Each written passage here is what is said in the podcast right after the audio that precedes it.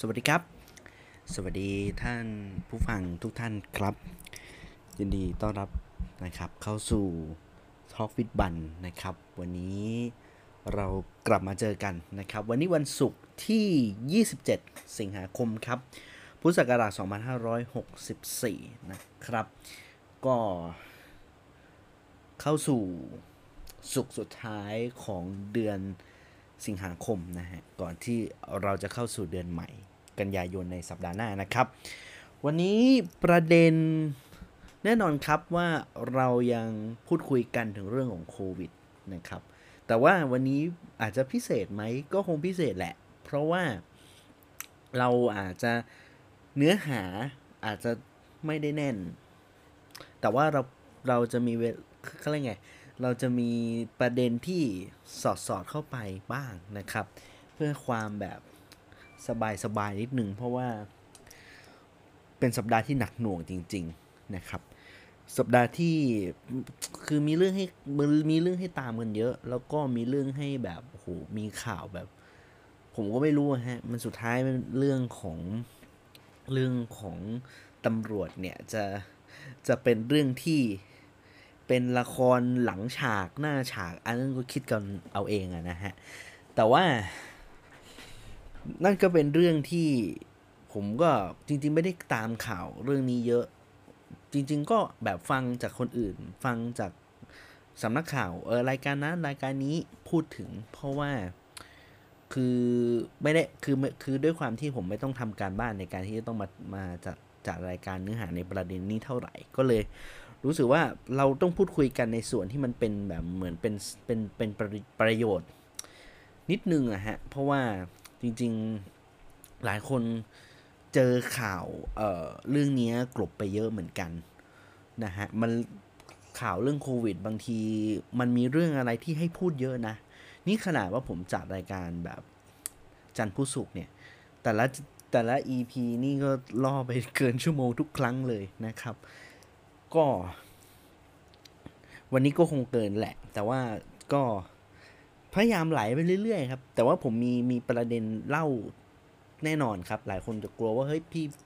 พี่พูดอย่างนี้นี่ จะจะพูดหลาย ๆ ไปเรื่อย ไม่ใช่นะฮะ มันก็ต้องมีเขาเรียกมีมีมีหัวข้อที่ต้องลิสต์มาอยู่แล้วในทุก EP นะฮะ แต่วันนี้พิเศษหน่อยเพราะว่าเนื้อหานี่ซอฟต์โหมดหน่อยๆ คิดว่านะ คิดว่านะครับ ก็ก่อน เเริ่มนะครับก็ขออนุญาตนิดนึงว่าสารตอนนี้สามารถรับชมรายการได้ ตอนนี้เพิ่มเติมแล้วนะฮะ นอกจาก e n c h o r Spotify แล้วก็ในส่วนของเออเขาเรียกว่าไงนะ e n c h o r Spotify ใช่ แล้วก็ Google Podcast ตอนนี้เราสามารถรับฟังได้ทาง Apple แล้วนะฮะ Apple Podcast ก็เพิ่งจะจัดการอะไรเสร็จสับช่วงบ่ายนี้เอง นะฮะพอดีต้องขอบคุณพี่พี่เบียร์นะฮะถ้าอาจจะฟังอยู่ขอบคุณที่คือคือเมนชั่นมาแต่เช้าแล้วแล้วก็ผมก็ลองเอ่อคลำคลำดูนะครับ ก็ได้นะครับ ก็สำหรับใครที่ถนัดในส่วนของ Apple Podcast เพราะเพราะว่าแบบบางทีผมก็มือใหม่คลำคลำตอนสมัครแอนชอก็ใหม่ ๆ ก็คลำคลำแบบนี้แหละนะครับ ก็พยายามจะปรับปรุง เรื่องราวต่างๆ ให้แบบดียิ่งขึ้นไปคือคือเอาจริง ๆ แล้ว ถ้าใครแบบว่าฟังแล้วแล้วมีมีレスปอนคือต้องการแบบคอมเมนต์หรือว่าต้องการอยากจะให้นำเสนอเรื่องอะไรเป็นพิเศษอะไรอย่างเงี้ยก็แนะนำเข้ามาได้นะครับ เพราะว่าคือบางเรื่องบางทีมันก็ อยากจะฟังเรื่องอื่นบ้างอะไรเงี้ยนะครับ ก็ว่ากันไปนะครับ วันนี้โอเคเริ่มต้นนะครับ ก็แน่นอนครับว่าเราจะต้องพูดถึงเรื่องของ สถานการณ์โควิดประจำวันนะครับ วันนี้ยอดผู้ติดเชื้อครับ ก็เพิ่มขึ้นนะครับทั้งหมด 18,702 คนนะครับผู้ติดเชื้อรายใหม่ทำให้ผู้ป่วยสะสมเนี่ยก็ทะลุ1ล้าน1แสนคนเป็นที่เรียบร้อยแล้วนะครับ แต่จริงๆมันต้องคือเขาคือสบคเขารายงานเป็นตัวเลขแบบตั้งแต่ 1 เมษายนแต่ว่าอะแต่ว่าก็ ประมาณว่า 1 เกิน1ล้าน1แสนไปแล้วนะครับ ส่วนจำนวนผู้เสียชีวิตเนี่ยก็สูงนะครับ273 คน จะเห็นได้ว่ายอดผู้เสียชีวิตเนี่ยในช่วงระยะเวลาหลังๆเนี่ยมันมันเกินหนึ่งเปอร์เซ็นคือผมผมจะย้ำเลขหนึ่งเปอร์เซ็นให้ทุกคนทุกคุณผู้ฟังทุกทุกทุกทุก episode นะฮะว่าสถิติที่ผ่านมาเราหนึ่งเปอร์เซ็นคือ คือหนึ่งเปอร์เซ็นผู้เสียชีวิตจากการติดโควิดหนึ่งร้อยคนนั่นแหะนะครับ ก็คือหนึ่งคนต่อหนึ่งร้อยคนที่ติดเชื้อ มันก็เลย เออเอาจริงๆก็มีความเป็นห่วงเป็นใหญ่กัน เพราะว่าตัวเลขนี้มันก็ไม่ค่อยโอเคเท่าไหร่นะครับ เพราะมันเกิน 1%มาสักหลายวันละ มันตอนนี้มันประมาณสักหนึ่งกว่าด้วยซ้ำนะครับเนาะ ก็ขอแสดงความเสียใจกับผู้เสียชีวิตทุกท่านนะครับ หวังว่าตัวเลขผู้เสียชีวิตน่าจะลดลง มากกว่านี้นะครับ ส่วนผู้ป่วยที่หายกลับบ้านเนี่ยนะครับ ก็เป็น2163 คนนะครับ ส่วนเรื่องของการฉีดวัคซีนครับ อันนี้เป็นข้อมูลที่รายงานกันนะครับ เป็นตัวเลขของเมื่อวานนะฮะ 26 สิงหาคม โห ตัวผมตัวเลขดูดีทีเดียวฮะ 669,000 คน เอาประมาณฮะประมาณเป็นเข็มแรกใน400,000คน เข็ม2เนี่ย263เอ้ย2 263,000คนนะครับ ซึ่งทำให้ตอนนี้เนี่ยถ้าเทียบในเป้าหมาย 50 ล้านโดสเนี่ยนะฮะ ตอนนี้เกิดไปประมาณ 33%แล้วนะครับ ก็ทั้งถ้า total เนี่ยก็ประมาณ 10%นะครับ แต่เป้าหมายของรัฐบาลที่บอกว่า 50 ล้านคนหรือ 70%ของจำนวนประชากรเรื่องนี้อาจจะต้องคิดกันใหม่ เพราะว่าเรื่องที่วันนี้ก็จะพูดกันเรื่อง herd immunity นะฮะ ก็คือก็คือเป็นเรื่องที่เราก็ต้องพูดกันว่า มันมีข้อมูลที่เราบอกว่า herd immunity ตกลงแล้วค่ามันคนไม่ไร มันมีคำถาม คือจริงๆ ก่อนจะทำพอดแคสต์เนี่ย เราเรามี Discord กับกับสมาชิก สมาชิกเขาถามคำถามผมมานะฮะว่า herd immunity เป็นอย่างไรเดี๋ยวเดี๋ยวเดี๋ยวผมจะเก็บประเด็นนี้ไว้ไว้ในส่วนส่วนของในกลาง EP นะครับ วันนี้นะครับเรื่องของผู้ติดเชื้ออะไรต่างๆนะครับ วันนี้สิ่งที่เราจะนำเสนอก็คือเรื่องของประเด็นแรกเลย เรื่องของการคลายล็อก วันนี้สบคชุดใหญ่ก็ออกมาตรการเขาเรียกว่าคลายล็อกเป็นที่เรียบร้อยแล้วนะครับ ประเด็นหลักสำคัญ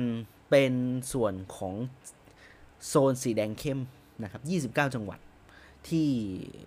ควบคุมในช่วงก่อนหน้านี้ กรุงเทพอะไรและปริมณฑลหลาย ๆ จังหวัดนะครับ ให้ความสำคัญตรงนี้ส่วนพื้นที่อื่นก็น่าจะเหมือนเดิม แต่ว่าในส่วนของพื้นที่ 29 จังหวัดนั้นที่คุมเข้มกันอยู่ในช่วงประมาณเดือนเดือนกว่าๆเนี่ยก็ก็ให้มีนโยบายคลายล็อกเกิดขึ้นมาแล้วนะครับ เดี๋ยวจะเล่ารายละเอียดเรื่องนี้กันนะครับ แล้วก็จะมีเรื่องของมาตรการโควิดที่เพิ่มเติมเข้ามาด้วยนะฮะ มันมีเริ่มมีศัพท์ใหม่ คือรัฐบาลนี่ชอบสรรหาศัพท์ใหม่ ๆ เข้าเข้าเข้าตัวเหลือเกินนะฮะ ขออนุญาตนะฮะชอบหาศัพท์ใหม่ ๆ เข้ามานะฮะเดี๋ยวก็ new normal เดี๋ยวก็นู่นนี่นั่นนะฮะ แต่ว่าอะช่างมันเถอะ เดี๋ยวก็อธิบายกัน แล้วก็มีเรื่องของ วันนี้เนี่ยเรื่องของ ranking ของบูมเบิร์กนะฮะ เรื่องของออความยืดหยุ่นในช่วงโควิด ก็ไทยก็รั้งท้ายครับ จับคู่เป็นอาทุกคนก็แซวนี่คืออาเซียนร่วมใจ เออ พูดแล้วมันก็มันก็อย่างเงี้ยฮะ คือมันก็ต้องยอมรับว่า เดี๋ยวเราจะผมจะวิเคราะห์แล้วกันนะครับว่าสิ่งที่มันเกิดขึ้นมันเป็นเพราะอะไรนะฮะเดี๋ยวเล่าให้ฟังแล้วกันนะครับ แล้วก็ในส่วนของอ่า ยังมีประเด็นเรื่องของงานวิจัยนิดหนึ่งฮะ จริง ๆ เรื่องนี้งานวิจัยเกิดขึ้นเมื่อประมาณสัก จริง ๆ มันปริปริ้นนะครับ ในวิทยาศาสตร์ของ Lancet มาประมาณสักสองเดือน ผมเห็นผมเห็นละ ผมเห็นผมอ่านปริปรินด้วยตัวเนี้ย แล้วก็วันนี้เพิ่งจะได้รับการตีพิมพ์อย่างเป็นเป็นเป็นรูปเป็นรอยคือเป็นทางการนั่นแหละ เดี๋ยวผมจะเล่ารายละเอียดเรื่องนี้ให้ฟังนิดหนึ่งฮะ รวมถึงว่าหลายคนอาจจะไม่เข้าใจว่าคาว่าปริปรินมันคืออะไร ผมจะไปอธิบายแบบสั้นๆ แล้วกันเผื่อคนที่ไม่ได้เเรียนนักวิทยาศาสตร์ หรือว่าในเออใช่หรือคนคนไม่เรียนคนเรียน คนไม่ได้เรียนวิทยาศาสตร์ก็จะงงงหรือพูดพูดถึงบางประการอาจจะงงนิดหนึ่งนะครับ แล้วก็จะมีเรื่องของอังกฤษ วันนี้เห็นในทวิตเขาทวิตถึงเรื่องของอไปอังกฤษแล้วปรากฏว่าอังกฤษเพิ่ง กำลังเรียกว่ากำลังฮะกำลังเปลี่ยนกำลังจะเปลี่ยนสถานะให้เราเป็น red list countries คือประเทศที่มีธงแดงครับ ความหมายของพื้นที่เออเขาเรียกไง ความหมายของธงแดงของอังกฤษเริ่มนี้คืออะไร ก็คือคุณจะไปอังกฤษเนี่ย โดยก่อนหน้านี้เนี่ยประเทศไทยคือคุณไปอังกฤษ แล้วก็คุณก็ไม่ต้องกักตัว ฉีดวัคซีนอะไรก็ว่าไปคุณสามารถเดินเข้าประเทศโดยที่ไม่ต้องกักตัว แต่ที่อัปเดตกันล่าสุดตอนนี้นะครับ ไทยเลื่อนไปเป็นเลสเลสลิสขอไปเลสลิสนะครับ นั่นหมายความว่าอะไร คุณจะเข้าไปในประเทศอังกฤษ คุณไม่สามารถเดินเข้า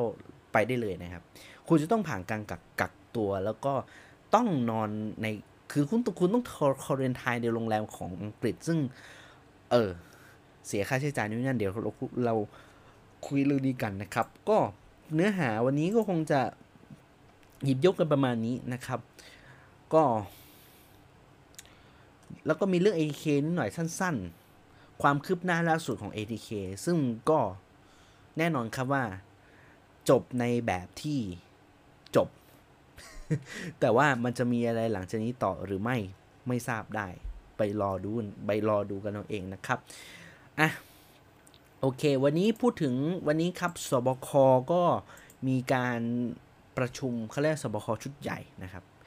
มีการพูดคุยกันเรื่องของการนโยบายเรื่องของคายล็อกนะครับในพื้นที่ในในพื้นที่ 29 จังหวัดนะครับที่เป็นโซนสีแดงเข้มนะครับ ซึ่งในรายละเอียดเนี่ยผมสรุปให้ฟังแล้วกันครับว่าอะไรเปิดได้อะไรเปิดไม่ได้ เพราะว่าก็ จริงๆ มันเป็นนโยบายที่ชงมาจากสบคชุดเล็กละ แต่ว่าก็คือสบคชุดใหญ่ก็รับรองกันอีกทีหนึ่งนะครับ ก็การล็อกดาวน์ครับเอาแบบนี้ฮะ ก็คือในกลุ่มของห้างสรรพสินค้า ศูนย์การค้าคอมมูนิตี้มอลล์นะครับ ก็หลังจากที่ก่อนหน้านี้จะเปิดได้แค่แบบโซนอาหารเทคเอา a y กันไปข่าวข่าวดีรอบนี้ก็คือสามารถเปิดได้ทุกแผนกครับ ซึ่งเขาก็จะแบ่งว่าเปิดกับไม่เปิด เปิดแบบมีเงื่อนไขกับเปิดที่ไม่เปิด ไม่เปิดยังไม่เปิดนะฮะ ก็คือกลุ่มแรกเนี่ย ร้านเสริมสวยตัดผม ซึ่งก็แน่นอนครับว่ายังไม่อนุญาตให้เสริมสวย คือเข้าไปได้แค่ตัดผมอย่างเดียวนะครับ ข้อ 2 ร้านนวดบางคนบอกอุ้อยากนวดจะตายช่วงนี้ work from home อยากจะแบบ นวดให้คลายเนื้อคลายตัวสักนิดหนึ่งเป้าว่ายังไม่ได้ครับ เฉพาะนวดฝ่าเท้าเท่านั้น อืม ผมก็เอ๊ะมันก็ยังไงอยู่ๆนะ แต่อะช่างมันเถอะนะครับ ข้อ3ฮะคลินิกเสริมความงามก็เปิดได้ครับ แต่เปิดคือคลินิกเสริมความงามคือ คุณคุณเสริมความงามไม่ได้ ขายของได้อย่างเดียว อืมแล้วก็เรื่องส่วนของร้านอาหารนะครับ ในห้างสรรพสินค้านะ นั่งกินในร้านได้ 50%ของพื้นที่ครับ จริงๆในในส่วนของตัวนี้นะครับร้านอาหารในในในห้างนะครับ ในที่มีที่ใช้ระบบปรับอากาศก็จะนั่งกินได้ 50%ของพื้นที่ ซึ่งผมไม่แน่ใจว่ายังไงนะ แต่ว่าเอารายละเอียดประมาณนี้ก่อนนะครับ กลุ่มที่2นะครับที่ยังต้องปิดต่อนะฮะก็คือโรงภาพยนตร์โรงหนังก็ยังต้องปิดต่อ สถาบันกวดวิชาก็ต้องปิดนะครับ สวนสนุก สวนน้ำฟิตเนสออกห้องออกกำลังกาย แล้วก็สระว่ายน้ำรอต่อไปยังเปิดไม่ได้นะครับ ซึ่งในเวลาที่เปิดเนี่ยก็คือจะเปิดได้ถึง 2 ทุ่มนะครับ ส่วนคราวนี้ก็จะเป็นกิจกรรมบางประเทศบางประเภทขออภัยนอกห้างนะครับ ก็ร้านเสริมสวยร้านนวดก็เปิดได้เหมือนเหมือนในห้างครับ นวดฝาใช้กฎเดียวกัน แต่เงื่อนไขเพิ่มเติมที่ในกินการกินในร้านอาหารก็คือ ถ้าร้านคุณไม่มีแอร์ไม่มีเครื่องเป่าอากาศก็ 75%ของพื้นที่ ก็กะกะเอาฮะสามในสี่ก็กะกะเอาก็แบบ สมมติว่าคุณมี 10 โต๊ะใช่ไหมร้านคุณมี 10 โต๊ะ คุณก็ถอนไปสักคุณเปิดปิดไป 3 โต๊ะ เหลือ 7 โต๊ะที่คิดแบบโคตรคณิตศาสตร์เลย 7 โต๊ะครึ่ง แล้วแต่นะครับ แต่ถ้ามีร้านไหนที่มีมีเครื่องปรับอากาศนะครับ ก็จะต้องลดเหลือแค่ 50%ของพื้นที่เท่านั้นนะครับ สถานศึกษาก็ใช้อาคารได้นะครับ แต่อาจจะต้องขออนุญาตกับทางสถานที่ก่อนแล้วก็ผ่อนผันได้ตามกรณีนะครับ ส่วนของสนามกีฬาแล้วก็สวนสาธารณะนะครับ ก็เปิดได้ในเฉพาะพื้นที่โล่งนะครับ แล้วก็ เล่นซ้อมแข่งขันกีฬาได้แบบไม่มีผู้ชม ซึ่งอันเนี้ยเดี๋ยวผมเสริมเรื่องของอาการเล่นซ้อมแข่งกีฬาแบบไม่มีผู้ชม เดี๋ยวผมขยายความนี้ เพราะว่ามันมีโมเดลที่เดี๋ยวผมจะอธิบายเรื่องของไทยลีกนะครับ เพราะว่าไทยลีกจะกลับมาเตะกันในฤดูกาลหน้าในเดือนหน้าครับเดือนกันยายนเริ่ม kick off กันนะครับแล้วก็เรื่องการเดินทางก็ยังเป็นการเคอร์ฟิวอยู่นะครับ ก็คือยังเป็น3ามทุ่มถึงตีสี่นะครับแล้วก็เรื่องของการเดินข้ามจังหวัดทำได้เมื่อมีเหตุจำเป็นนะครับรถโดยสารก็คุมจำกัดผู้โดยสารไม่เกิน 75%อะประมาณนี้ แต่ว่าผมอธิบายในส่วนของไทยลีกครับที่ผมพูดไป ก็คือเรื่องของไทยลีกก่อนหน้านี้นะฮะทางส่วนของสมาคมฟุตบอลแห่งประเทศไทย รวมถึงบริษัทไทยลีกเนี่ยนะฮะ เขาก็เหมือนกับทำการยื่นแผนต่างๆ ให้กับทางสบคเพื่อพิจารณาว่าฟุตบอลลีกจะต้องกลับมาเตะกันในฤดูกาลนี้ครับ เพราะว่ามันมีเรื่องของลิขสิทธิ์อะไรต่างๆ ที่ทางสมาคมฟุตบอลต้องต้องต้องดูแลนะครับ ใจความเป็นแบบนี้ครับว่าทางทางสมาคมก็ส่งแผนต่างๆ ว่าในฤดูกาลหน้าที่กำลังจะเริ่มขึ้นในเดือนกันยายนเขาส่งแผนครับ ก็คือแผนที่ว่าคือ คือเขาประเมินก่อน คือเขาทำแผนก่อนที่สถานการณ์มันจะคลี่คลายลง เขาก็เลยมีแผนแบบนี้ครับว่า คือไทยลีกเนี่ยบางบางทีมจะอยู่ในต่างจังหวัด เช่น เชียงใหม่ ราชบุรี หรือบุรีรัมย์แบบนี้เป็นต้นนะครับ แต่ว่าสมางสโมสรอยู่ในเขตพื้นที่สีแดง เช่น กรุงเทพมหานคร หรือฝั่งปทุมธานีเป็นต้นครับ ซึ่งสิ่งที่ทาง ไทยลีกเขาทำเนี่ย ก็คือการที่เอา มันมีเรื่องเย่าเยือนนะฮะ เล่นในบ้านนอกบ้านอะไรต่างๆ ก็คือเอาง่ายว่าเขาพยายามจัดโปรแกรมในช่วงดึงเดือนแรกเนี่ยให้ทีมที่เล่นในบ้าน ทีมที่ไม่ได้อยู่ในโซนจังหวัดที่ไม่ได้อยู่ในโซนสีแดงเล่นในบ้าน ไปก่อน แต่ถ้าสมมุติว่าอ้าวมันตามโปรแกรมมันมีทีมในทีมในในลีกเนี่ยที่อยู่ในพื้นที่สีแดง ต้องใช้ ทีมต้องใช้อะไรนะสนามเย่าเป็นจังหวัดอื่นครับ ซึ่งอย่างสมมติว่าบางสโมสรอย่างเงี้ยฮะต้องไปเตะที่หนองบุญลำพู เป็นสนามเย่าที่หนองบุญลำพูแทนนะครับ ก็เนี้ยรายละเอียดต่างๆ ซึ่งทางบริษัทไทยลีกเนี่ยแล้วก็สมาคมบอลเนี่ยเขายื่นเหมือนกับเขายื่นข้อเสนอไปกับทางฝั่งของอทางจริงๆเนี่ยทางสบคครับ ซึ่ง มันมีบางจังหวัดที่ขออนุจังหวัดขออนุญาตในการให้ผู้ชมเข้าสนาม 25% 20% 25%ไม่ไม่ไม่สูงกว่านี้ครับ บางจังหวัดอย่างบุรีรัมย์ขอ 25 20 20หรือ25%จำไม่ผิดนะ ถ้าจำไม่ถ้าจำไม่ผิดนะ ประมาณนี้นะครับ ขออนุญาตจากจังหวัด ว่าขอให้ผู้ชมเข้าไปในสนามนะครับเพราะว่าเออมันก็เป็นการฟื้นฟูเศรษฐกิจไปในตัว เพราะว่าต้องยอมรับว่า หลายสโมสรเนี่ยได้รับผลกระทบเรื่องของการจัดแข่งขันฟุตบอล คือซื้อนักเตะแพงๆไม่ได้ไม่เหมือนอังกฤษฮะช่วงนี้อู้ฟู่ซื้อกันแบบอุ่นอะฝาข้างนี่ตามเรื่องโรนัลโดอีกนะฮะ ไม่รู้จะยังไง จะจะมาแมนซีหรือมาแมนยูเนี่ย ตอนนี้เริ่มมีการแบบอันนี้นิดนึงนะครับ แต่ว่าอะ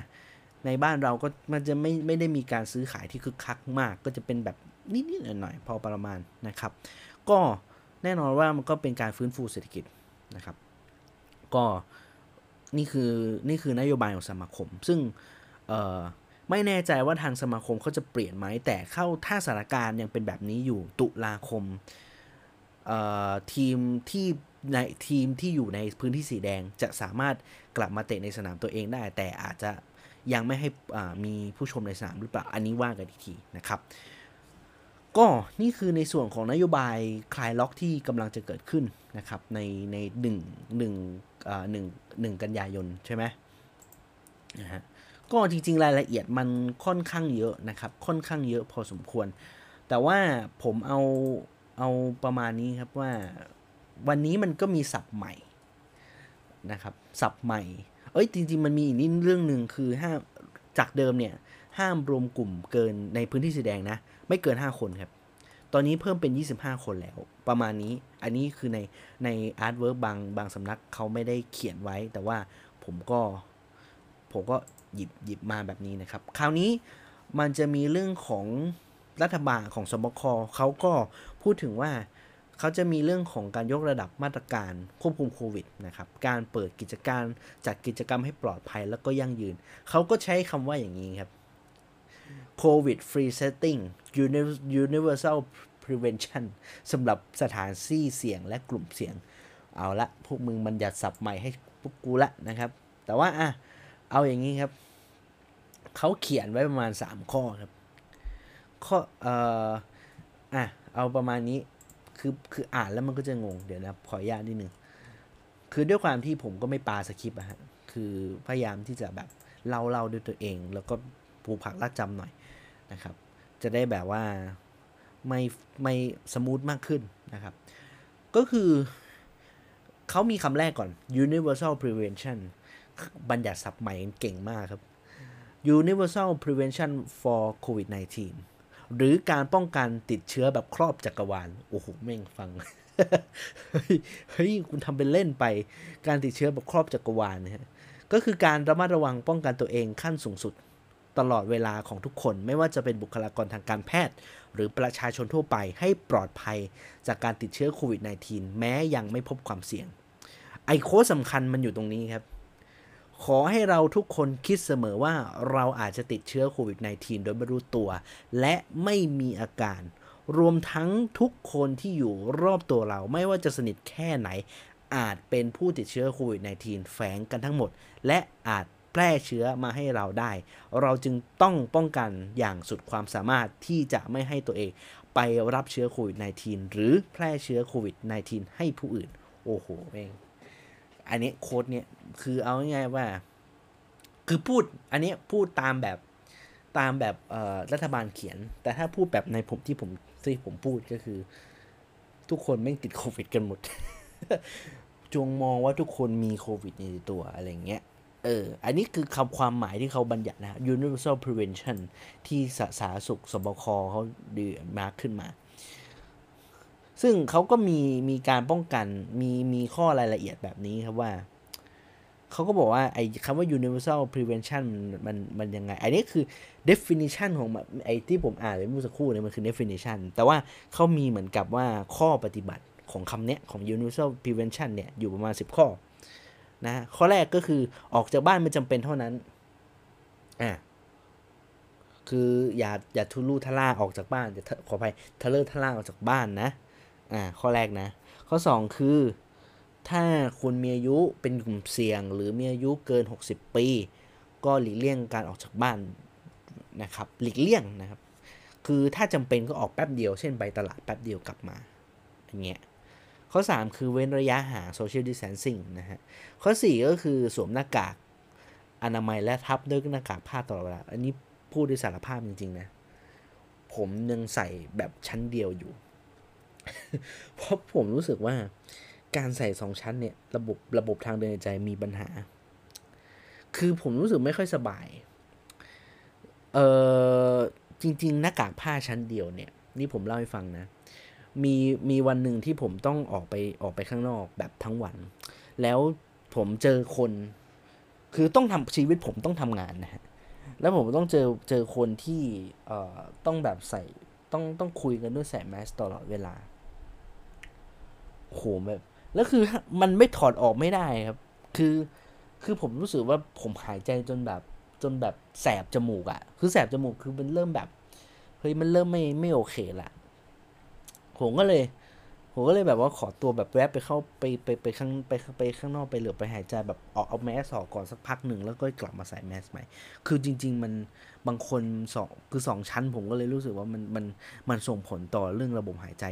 คือมันปลอดภัยแหละ ป้องกันโควิด แต่ว่ามันก็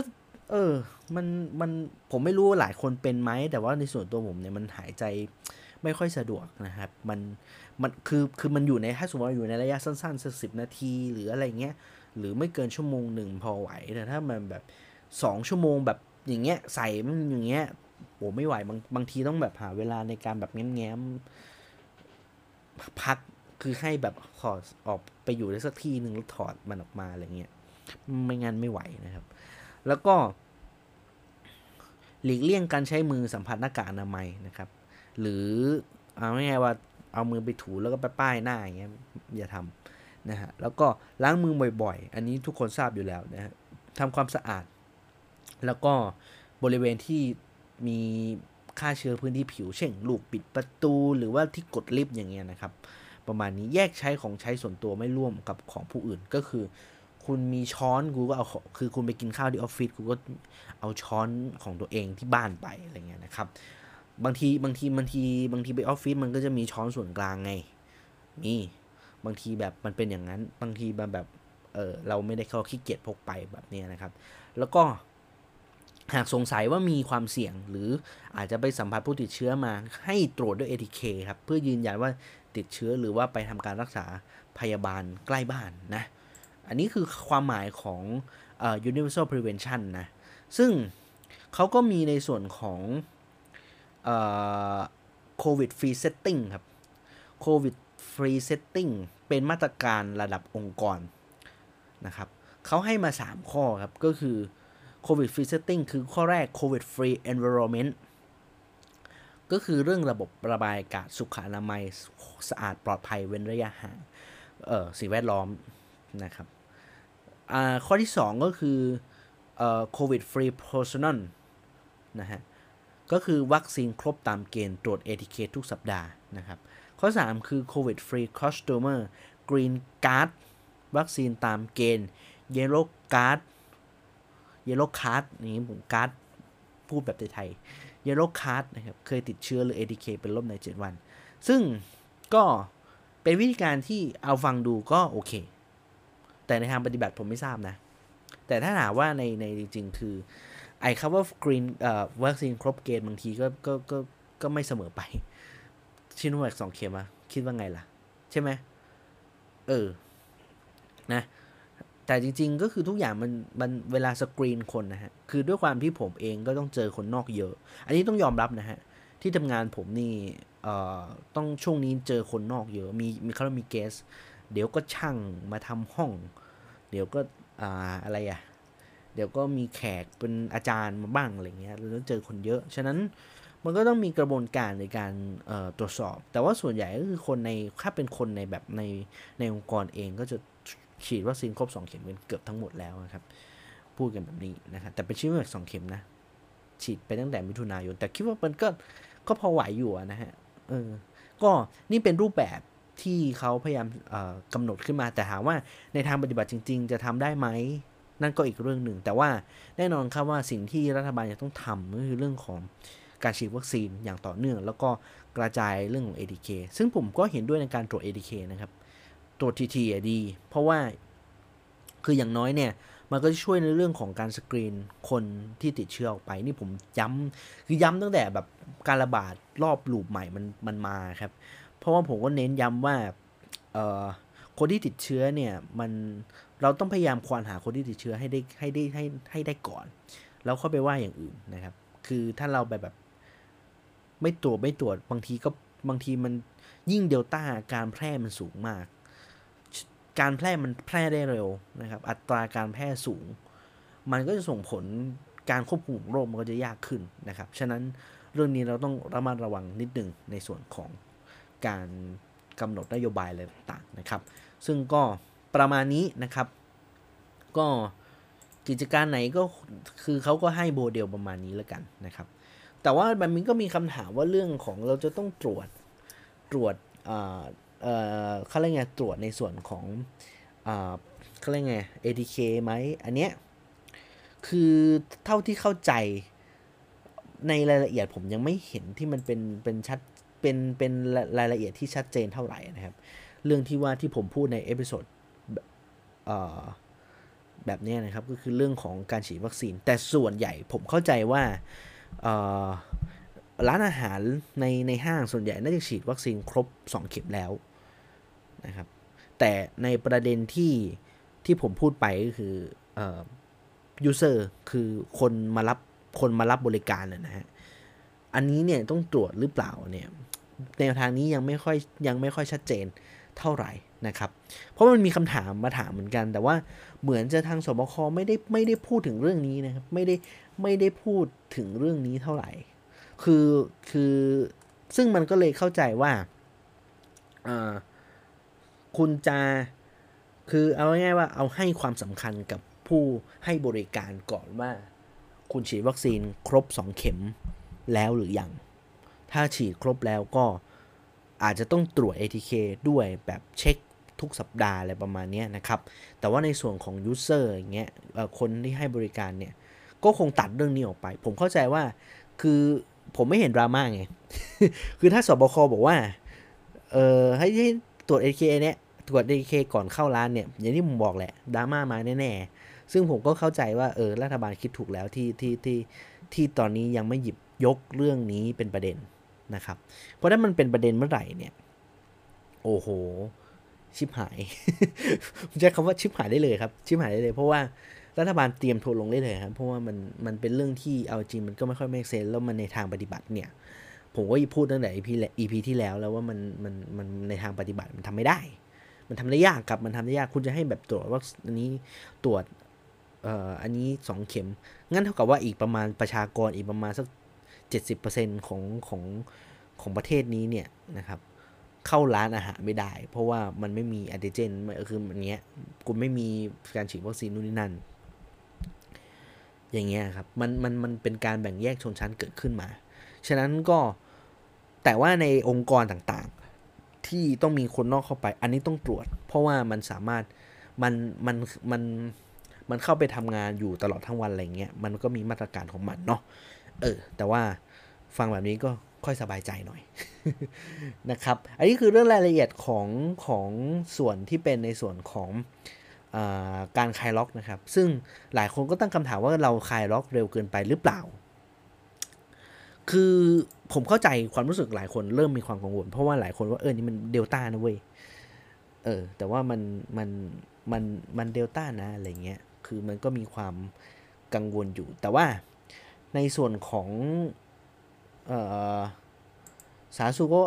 สาสุก็ค่อนข้างที่จะเข้าใจว่าการสบคเข้าใจว่าคือถ้ายืดไปอีก 15 วันเนี่ยผู้ติดเชื้อลงแน่ ๆ แหละ แต่ว่าเศรษฐกิจมันก็จะ 15 วันมันก็มีปัญหา ฉะนั้น โดยเฉพาะกลุ่มร้านอาหารซึ่งซึ่งปิดถูกปิดไปประมาณสักเดือนหนึ่งแล้วครับ ฉะนั้นก็อาจจะก็ต้อง balance กันอย่างที่บอกไปนะครับ ประมาณนี้นะ ก็ผู้ติดเชื้อเนี่ยผมผมดูตัวเลขคือช่วงนี้มันหมื่นแปดมาสามวันหมื่นแปดครึ่งครึ่งสามวันนะครับคือมันลงคือมันเหมือนมันลงมาสองวัน ลงลงลงมาแตะหมื่นเจ็ดสองวัน แล้วก็มาหมื่นแปดสามวันติด ก็เลยไม่แน่ใจว่าอะมันจะเด้งกลับขึ้นไปอีกแล้วเหรออะไรเงี้ยแต่มันมันแค่ประมาณสามสามร้อยคนอะร้อยสองร้อยสามร้อยคนในช่วงเลนชั่วโมงเนี้ยซึ่งถือว่ามันก็ยังยังยังไว้วางใจได้ไหม อืมส่วนตัวผมคิดว่ามันก็ลดแหละ แต่ว่ามันอาจจะเป็นการลดที่แบบช้ามาก ๆด้วยแหละ มันค่อนข้างช้า เข้าใจว่ามันอาจจะเป็นเพราะว่าการแพร่เชื้อของไอตัวของอันนี้แหละ ตัวตัวของเดลต้านี่แหละ ที่มันทำให้การควบคุมรอบนี้ช้า เอ้ยทำทำได้ยากกว่ารอบอื่นนะครับเดลต้านี่มันตีทุกประเทศแล้วแล้วมันส่งผลกระทบเยอะเหมือนกัน คราวนี้ ก็มีเรื่องของออการจัดอันดับของบรูมเบิร์กนะครับ เป็นการจัดอันดับเป็น ranking ครับ ที่จัดอันดับโดยบูมเบิร์กนะครับคือจริงๆ ชื่อภาษาชื่อภาษาอังกฤษคือ The COVID Resilience Ranking นะครับ 53 แห่งจัดอันดับ 53 ประเทศนะครับ เขาเลือกมานะ จริงๆเขาเลือกมาเขาเขาเขาคือจริงๆ มันไม่ใช่ 200 ประเทศนะ มันแค่55แค่ 53 ประเทศเท่านั้นเองนะครับเขาเลือกมาตามช้อยส์ต่างๆนะครับ ก็จัดอันดับของเดือนนี้ครับสิงหาคม อันดับหนึ่งเนี่ย เป็นนอร์เวย์ครับ คะแนน 80.1 คะแนนสูงสุดครับ อันนี้เอาง่ายว่า 10 อันดับแรกเนี่ยเป็นเป็นยุโรปเกือบทั้งหมดนะครับ ยกเว้นนี่สิงคโปร์อันดับ8นะฮะ73 คะแนน นะครับส่วน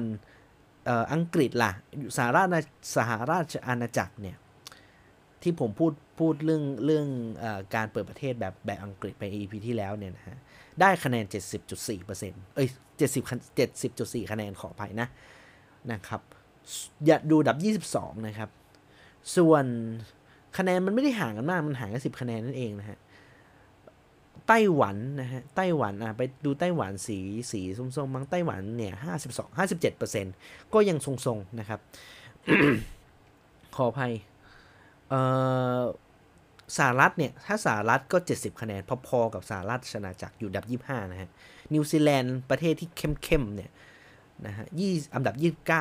67.1%เอ้ย20 61 67.1 คะแนนขออภัย อุ้ยเบลอนะฮะ ส่วน ในละแวกเอเชียตะวันออกเฉียงใต้อาเซียนร่วมใจ ร่วมใจจับมือกอดคอกันแนวแน่นจริง ๆ ครับ 5 อันดับสุดท้ายเป็นอาเซียนหมดเลยครับ เริ่มต้นที่ไทยครับ 49 47.7 คะแนนครับ อันดับที่ 50 เวียดนามครับ 45.9 51 ครับ อันดับที่ 51 เป็นอินโดนีเซีย 44.6 นะฮะ อันดับที่ 52 รองสุดท้ายฮะฟิลิปปินส์ 44.1 ครับ และอันดับสุดท้ายก็เป็นมาเลเซีย 42.7โหอาเซียนร่วมใจ คือแถบแบบติดติดกันเลยฮะทำไมไม่มีเมียนมาเขาคงไม่ได้ คือเมียนมาไม่ได้เก็บในลิสต์ด้วยแหละ เมียนมาไม่ได้เมียนมาไม่ได้อยู่ในในในในห้าสิบสามที่เขาจัดนะฮะ ถ้าจัดมันก็อาจจะจับกลุ่มกันไปนี่แหละ ฉะนั้นในประเทศในแถบภูมิภาค ตะวันออกเฉียงใต้หรืออาเซียนเนี่ยเป็นเป็นเอ่อเป็นประเทศที่ต้องบอกว่าเจอเดลต้าเล่นงานแบบแบบแบบหนักๆเลยนะครับคำถามคือปัจจัยสำคัญของสิ่งที่มันเกิดขึ้นแบบนี้อาเซียนยับแบบนี้เนี่ย เพราะอะไร ผมเคสซารี่ง่าย ๆครับ ผมมองมองสองประการใหญ่ ๆ ประการประการแรกครับเรื่องของ เรื่องของการเข้าถึงเออเรื่องของเดลต้าแน่นอน เรื่องของเดลต้าทำให้ทำให้การควบคุมสถานการณ์คือทั่วโลกไม่เป็นหมดเป็นหมดนะฮะ แต่ว่าในเอแต่ว่าอันนี้เป็นประเด็นหลักแต่มันมีประเด็นที่เป็นตัวเสริมเป็นปัจจัยเสริม 1.1จุดเอ่อเป็นปัจจัยเสริมเรื่องของการฉีดวัคซีนครับ ในประเทศที่ในแถบภูมิภาคตะวันออกเฉียงใต้ยกเว้นสิงคโปร์ เจอปัญหาเรื่องของการฉีดวัคซีน วัคซีนฉีดกันได้ไม่ทั่วถึงนะครับฉีดกันได้ไม่ทั่วถึง ฉีดก็ได้นิดฉีดก็ได้แค่สิบยี่สิบเปอร์เซ็นต์บางประเทศต้องขอโควิดเข้าไป ต้องต้องต้องขอคงเข้าร่วมโครงการโควิดเข้าไปนะครับ ฉีดวัคซีนน้อยไม่พอเนี่ยวัคซีนบางประเทศวัคซีนที่ฉีดเนี่ยเป็นวัคซีนที่ไม่ได้มีประสิทธิภาพที่จะสามารถ ป้องกันในส่วนของสายพันธุ์เดลต้าได้ดี เช่น อินโดนีเซียนี่เห็นภาพชัดครับ อินโดนีเซียฉีดซิโนแวคสองเข็มกันแบบคือคืออินโดนีเซียเนี่ยฉีดวัคซีนกันเยอะในในเปอร์เซ็นต์ต่อประชากรเยอะกว่าในภูมิเยอะกว่าในในในในประเทศอื่นในภูมิภาคเดียวกัน แต่ปัญหาคือฉีดซิโนแวคสองเข็ม ซึ่งซิโนแวคสองเข็มมันมันทำอะไรเดลต้าไม่ได้เลยครับ นี่คือเป็นปัญหาว่าทำให้อินโดนีเซียเองพอกลับมาเจอในส่วนของเดลต้าปุ๊บเนี่ย ไปกันทั้งแถบเลยนะครับโดนทั้งแถบเลย สิงคโปร์รอดอยู่อยู่ประเทศเดียว เพราะสิงคโปร์คือเขาซื้อวัคซีนไฟเซอร์มาตั้งแต่แบบต้นปีฮะแล้วเขาฉีดกันในคนในประเทศแล้วควบคุมสถานการณ์ได้ดี ฉะนั้นนี่จึงเป็นปัจจัยสำคัญความต่างที่เกิดขึ้นว่าทำไมสิงคโปร์กับภูมิภาคอื่นในอาเซียนเนี่ยผลงานผลลัพธ์ในการควบคุมโควิด พอเจอเดลต้าแล้วมันต่างกัน เรื่องวัคซีนมีผลจริง ๆ นะครับ แล้วก็ ในรายละเอียดอื่นครับ ก็คือในบางประเทศเนี่ยมีรังกิ้งที่มีอันดับที่ล่วงลงนะครับอออย่างสหรัฐอเมริกาแล้วอิสราเอลฮะสหรัฐอเมริกากับอิสราเอลเนี่ยนะฮะล่วงลง เพราะว่าเจอผู้ติดเชื้อเพิ่มสูงขึ้นนะครับ เพราะเจอเดลต้าเหมือนกัน แต่ว่า ปัญหาของสหรัฐกับอิสราเอลก็คือเรื่องของการฉีดการฉีดวัคซีนครับ ประเด็นคือคือต้องคำเข้าใจอย่างสหรัฐอเมริกาเนี่ยเป็นประเทศที่มีกลุ่มประชากรแอนตี้วัคซีนเยอะกว่า คือผมเคยเล่าเมื่อน่าจะหลาย EP หรืออะไรเงี้ยหลาย EP ก่อนเปรียบเทียบกัน ผมจะยักหลายคนมักจะยก case study ของอังกฤษกับสหรัฐอเมริกานะครับ เอ่อ สหรัฐอเมริกาอังกฤษ EP ก่อนหน้าผมเล่าว่า กลุ่มคนผู้สูงคือยอดผู้ติดเชื้อเพิ่มขึ้นในเหมือนกันทั้งคู่เจอเดลต้าทั้งคู่ แต่สิ่งที่ต่างคือคนเข้าโรงพยาบาลของอังกฤษน้อยกว่า ซึ่งแน่นอนมันเป็นผลเรื่องของการฉีดวัคซีน โดยเฉพาะการฉีดวัคซีนในกลุ่มที่มีสูงในกลุ่มสูงอายุนะครับ ในกลุ่มสูงอายุในเห็นภาพชัดเจนมาก ว่าพอฉีดแล้วเนี่ย พอฉีดแล้ว ดีนะครับพอฉีดแล้วให้ประสิทธิภาพที่ดีนะครับสามารถลดการลดประชากรที่เข้าโรงพยาบาลได้ต่างจากสหรัฐที่ว่ามันยังมีประชากรหลายคนที่เลือกที่จะไม่ฉีดวัคซีน เป็นกลุ่มแอนตี้วัคซีน คือเอาง่ายว่าเป็นเป็นดื้อนิดหนึ่งคือตอนคุณจำตอนสวมแมสได้ปะสหรัฐก็มีปัญหาเรื่องการสวมแมสพวกคุณไม่อยากบางทีบางคนไม่ไม่อยากสวมนะครับ ก็มี ฉะนั้น บ้านเราจริง ๆ บ้านเราถามว่าคนแอนตี้วัคซีนเยอะไหม เอ้ย เยอะไหมคำตอบคือน้อยครับ น้อย ผมสมมุติผมผมเล่าให้ฟังว่าเอ่อที่บ้านนะครับแม่ผมเล่าให้ฟังว่าญาติผมเองเป็นแอนตี้วัคซีนคือคือไม่ยอม คือคนในรอบหมู่บ้านผมอะฉีดกันหมดแล้วนะครับ เข็มแรกแม่ผมสองเข็มฉีดไขว้ด้วย พ่อผมก็กำลังจะได้เข็ม2แอสตราสองเข็มนะครับ อย่างน้าผมก็ฉีด ซิโนฟาร์มไป 2 เข็มละนะครับและหลาย ๆ คนก็จองโมเดอร์นาอะไรกันไปละฉีดวัคซีนเข็มแรกเข็ม 2 กันไปละก็มีแต่หน้าผมมีแต่เนี่ยญาติผมแถวบ้านนี่แหละ ไม่ยอมฉีดเป็นแบบเป็นประชากรกลุ่มน้อย ๆ ซึ่งถ้าหากว่าผมเชื่อว่าในอัตราส่วนเนี่ยเอ่อหนึ่งกลุ่มแอนติวัคซีนหนึ่งในพันผมตีแบบนี้นะอาจเป็นความเห็นส่วนตัวแล้วกันนะครับหนึ่งในพัน หนึ่งในพันคน 0.1%เท่านั้นเอง ที่เเป็นกลุ่มแอนตี้วัคซีนในประเทศไทย นั่นเท่ากับว่า 60 ล้านคนเนี่ยนะฮะ จะมีแค่ประมาณสักไม่กี่พันคนเท่านั้นเอง เอ้ย หกหมื่นปะเดี๋ยวนะ ผมตัวผมผมเริ่มตกเลขหกพันนะ เออ มีแค่หลักพัน อันนี้คือตีแบบตีแบบเผื่อไว้นะ อาจจะไม่ใช่อย่างนั้น แต่ว่า ผมเชื่อว่าคนที่กลุ่มที่ไม่ได้ละไม่อยากจะฉีดวัคซีนมีน้อย มีน้อยกว่าประเทศอื่นซึ่งผมเข้าใจว่าน่าจะพอๆกับอังกฤษนะครับ ฉะนั้นถ้าโมเดลอังกฤษดีเราควรล้อตาม เพราะผมเชื่อว่าการฉีดวัคซีนบ้านเราคนอยากจะคือณเวลานี้ทุกคนคือประเทศไทยเป็นคือเป็นคนที่รักสุขภาพ อันนี้ต้องพูดตรงๆนะ คนไทยนี่รักสุขภาพมีความแบบให้ความสำคัญกับสุขภาพ พอสมควรนะครับ นี่คือสิ่งที่เกิดขึ้นในประเทศไทย ฉะนั้นเราสิ่งที่มันขาดก็คือเราขาดวัคซีนที่ดี แค่นั้นเลยครับ แค่นั้นเลย มันทำให้มันเป็นสถานการณ์แบบนี้ คือถ้าเราฉีดไฟเซอร์มา เราได้ไฟเซอร์มา ทุกอย่างมันไม่เป็นแบบนี้หรอก ผมเชื่อแบบนี้ครับ แต่ว่าผมเชื่อว่าหลังจากนี้รัฐบาลก็เห็นทิศทางละถ้าศบคทำตามนะ ตามตามที่พูดนะ ผมเชื่อว่าสถานการณ์บ้านเราจะดีขึ้นในในอนาคตแน่ๆ เพราะว่าเราเริ่มเอาไฟเซอร์มาละ แต่ขออย่างเดียวอย่าเอาซิโนแวคมา แล้วเราก็มีสูตรไขว้ด้วย ไม่ค่อยน่าภูมิใจเท่าไหร่สูตรไขว้เนี่ยนะฮะ แต่ว่าเชื่อมันเถอะ แต่ว่าแน่นอนครับเราต้องให้ความสำคัญกับแอสตราเซเนกาแล้วก็ไฟเซอร์เป็นหลักนะครับ ประมาณนี้นี่คือในส่วนของต่างประเทศในการ ranking ฟังดูแล้วมันอาจจะเจ็บปวดใจแต่ว่าผมก็เชื่อว่าหลังจากนี้สถานการณ์ คาดหวังว่ามันจะดีขึ้นนะครับ นี่คือเรื่องของอังกฤษนะ เรื่องของเออเรื่องของ ranking ครับ ไปประเด็นต่อมาครับ ประเด็นที่อาจจะไม่ได้เป็นข่าวมาก แต่ว่าผมหยิบยกมาพอดีเห็นในทวิตเตอร์คนหนึ่งนะครับโพสต์บอกว่า ใครที่จะไปอังกฤษในช่วงตั้งแต่เดือนหน้าเป็นต้นไปนะครับ จะต้อง กักตัวและเสียค่าใช้จ่ายในการเข้าไปในประเทศเขาเอง เนื่องจากประเทศไทยเป็นประเทศล่าสุดที่ติดธงแดงของอังกฤษกับของรัฐบาลอังกฤษนะฮะ ซึ่งเนี่ยครับคือผมเข้าไปดูในเออผมเข้าไปดูในเว็บไซต์ของ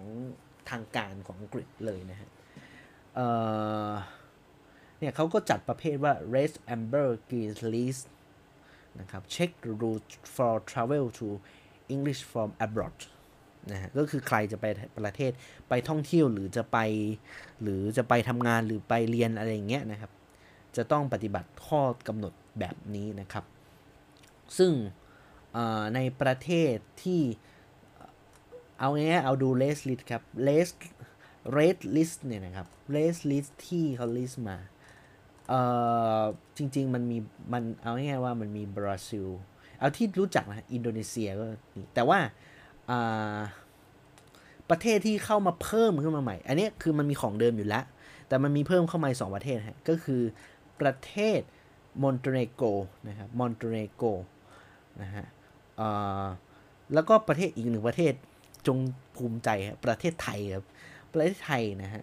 ฉะนั้นเป็น red list สองประเทศล่าสุดที่ถูกเพิ่มเข้ามาในทางการอังกฤษนะครับ ซึ่งเขาจะเริ่มเมื่อวันที่เขาจะเริ่มกฎนี้นะครับ วันที่ 30 สิงหาคมนะครับ ถ้าคุณเดินทางหลังจากวันที่ 30 สิงหาคม ไปถึงที่อังกฤษเนี่ยหลังวันที่ 30 สิงหาคม คุณต้องปฏิบัติตาม ในการปฏิบัติตามในกลุ่มเลสลิสนะฮะปฏิบัติตามตามกฎที่มาจากประเทศเลสลิสคำถามคือต้องทำอะไรบ้างนะครับคำถามคือต้องทำอะไรบ้างใช่ไหมอะแป๊บหนึ่งนะ ข้อ นี่นี่นี่นี่นี่อะอะเดี๋ยวนะแป๊บหนึ่งนะเอ่อคือคุณต้องกักตัวในอังกฤษเนี่ยสิบวัน นะครับ ก็คือเอาง่ายว่าคุณไปถึงอังกฤษเนี่ย คุณจะไม่ได้คือช่วงก่อนหน้านี้คือถ้าใครไปอังกฤษก็คือสามารถเดินเข้าอังกฤษได้โดยที่ไม่ต้องกักตัว ซึ่งกฎเนี้ยมันมันเป็นกฎที่ตอนนี้เอาจริงๆหลายประเทศเอาง่ายๆอันนี้เดี๋ยวผมเดี๋ยวผมค่อยค่อยเสริมแล้วกันไอไอกฎเนี้ยนะครับ มันเป็นยังไงบ้าง ก็คือก่อนหน้านี้ ถ้าคุณไม่ได้อยู่ในเลสลิสเนี่ย คุณก็คุณก็เดินเข้าอังกฤษได้ทันที โดยไม่ต้องกักตัว 10 วัน อันนี้เขากำหนดไว้ 10 วันนะฮะ แต่ว่าถ้าคุณยังอยู่ในเลสลิสเนี่ยนะฮะ สิ่งที่คุณต้องทำคือ ก่อนคุณจะมาอังกฤษเนี่ยนะฮะ คุณต้องตรวจโควิดนะครับ อย่างน้อย 3 วันครับ ก่อนมาอังกฤษนะครับ แล้วก็คุณต้อง จองแพ็กเกจ แบบคือเอาง่ายว่าคุณต้องไปนอนโฮสปิทอลก็คือสถานที่กักตัวที่เป็นอยู่ในโรงแรม ซึ่งคุณต้องจ่ายเอง รัฐบาลอังกฤษเขาไม่จ่ายให้คุณนะฮะ คุณต้องจ่ายเองนะครับ รวมถึงการตรวจโควิด -19 สองรอบ เออ คุณต้อง คือคุณต้องตรวจโควิดสองรอบนะฮะ คุณจะเข้าอังกฤษได้ แล้วก็คุณต้องกรอกฟอร์มเลยประมาณนี้นะครับ ซึ่งเข้าใจว่าราคาเอาเรื่องอยู่ ผมขออนุญาตเปิดนะฮะ ไอ้บุ๊กิ้งเนี่ย ผมไม่แน่ใจ โอ้โห คือคือคือคือคือคือแรงอยู่อะผมใช้ว่าราคาแรงอยู่นะฮะซึ่งทำให้คนที่ต้องไปไปไปไปอังกฤษนะตอนเวลานี้ค่าใช้จ่ายบานจำเป็นต้องไปนะฮะ ใช้คำว่าจำเป็นต้องไปต้องมีเเงินตรงนี้เข้ามาเพิ่มด้วย คราวนี้ผมผมเมื่อกี้ผมพูดว่าในมันเกิดปัญหาในพรีเมียร์ลีกอังกฤษครับ เพราะว่าในประเทศอังกฤษแล้วเนี่ยบอลลีกของอังกฤษพรีเมียร์ลีกอังกฤษเนี่ยเตะไปสัปดาห์นี้ฮะพอพอจบสัปดาห์นี้ปุ๊บเนี่ยจะมีเบรกทีมชาติ เบรกทีมชาติคือนักเตะหลาย ๆ คนจะต้องไปรับใช้ชาติคือต้องบินบินจากอังกฤษเนี่ยไปกลับไปเล่นที่ บ้านเกิด สมมติว่าผมมาจากสมมติว่าผมเป็นเป็นเป็นเป็นนักฟุตบอลที่เป็นนักฟุตบอลทีมชาติไทยเล่นอยู่ในอังกฤษอย่างเงี้ยฮะผมก็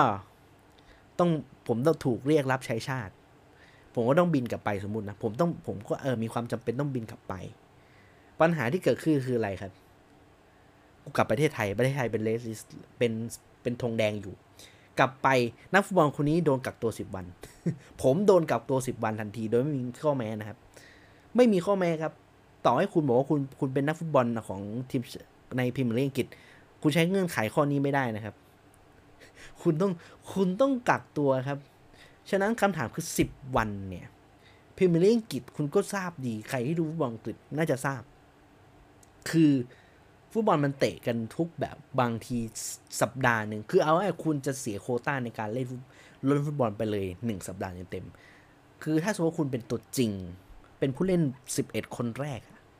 หรือเป็นคนเป็นผู้เล่นที่มีความหมิ่นเหมว่าระหว่างตัวจริงกับตัวสำรอง การขาดการลงสนามหนึ่งนัดมันคือความเสียหายในแง่ของการเป็นตัวจริง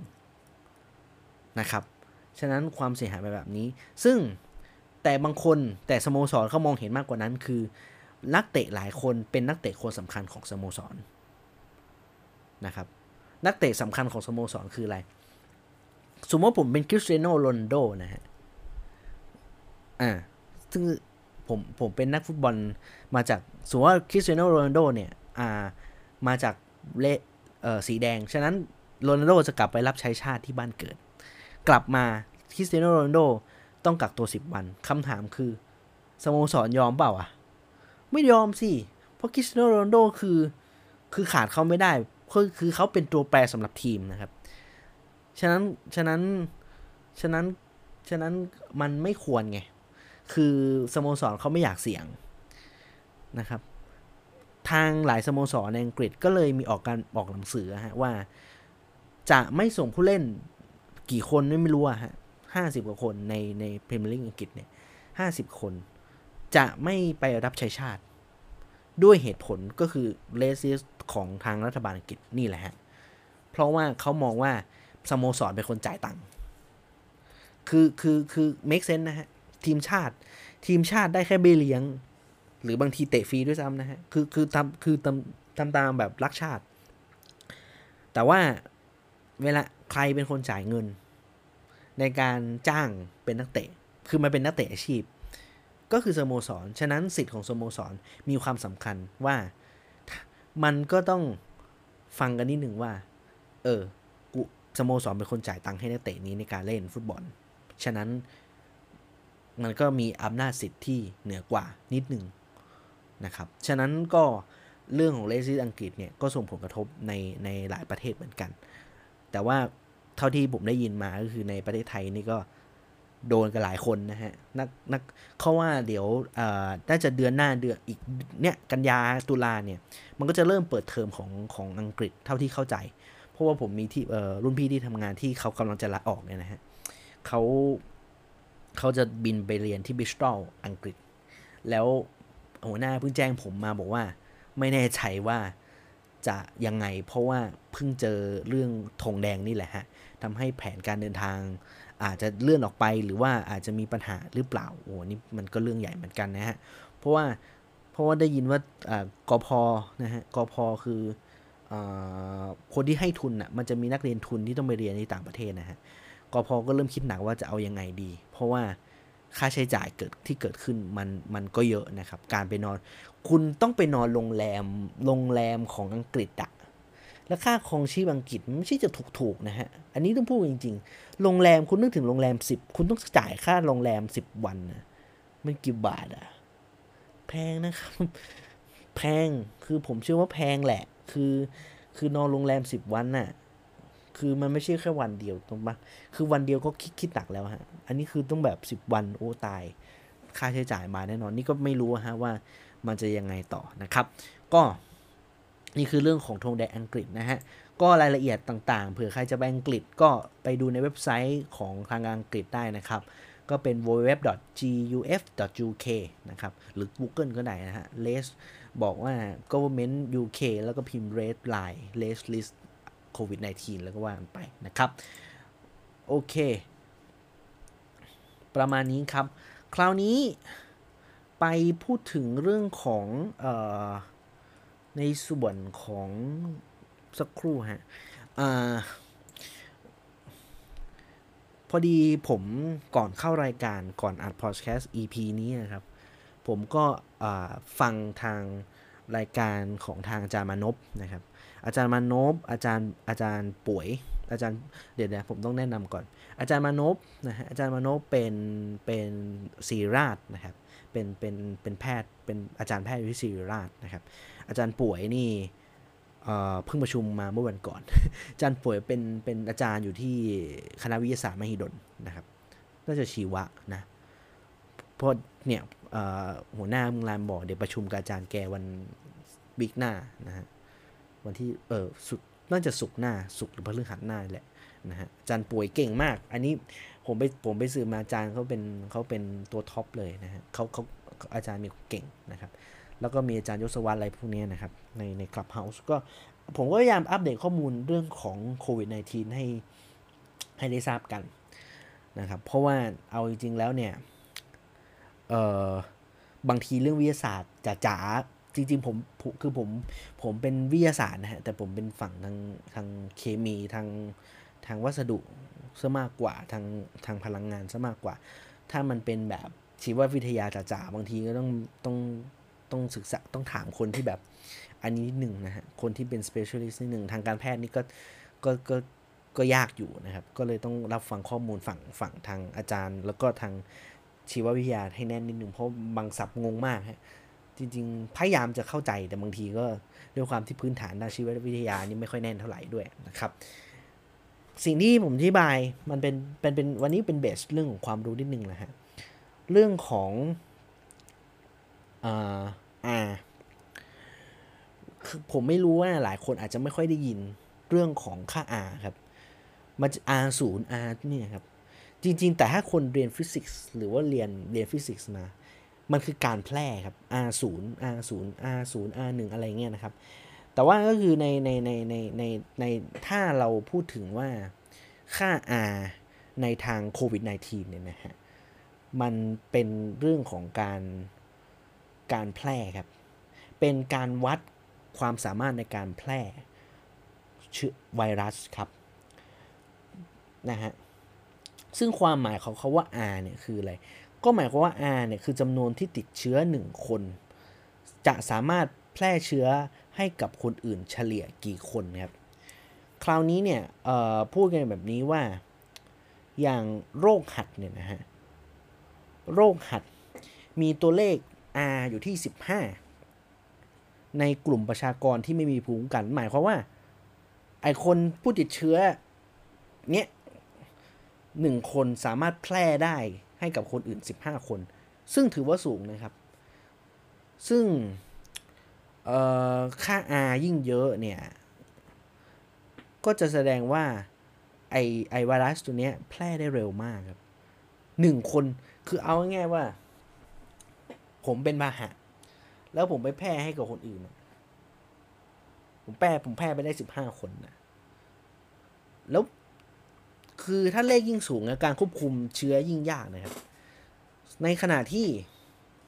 ในขณะที่ในขณะที่อะไรเนี่ย ในในขณะที่ส่วนพวกแบบ ในโควิดเนี่ยนะฮะก็จะประคือเขาบอกว่ามันก็จะประมาณ 3 แต่ว่าก็ถือว่าสูงนะฮะหนึ่งคนติด 3 1 คนติด